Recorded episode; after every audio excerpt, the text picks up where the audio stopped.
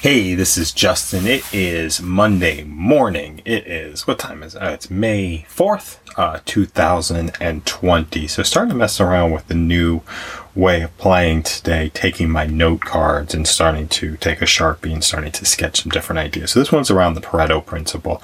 Um, I read the book 80-20 Sales and Marketing yesterday, uh, which, yeah, where is that book?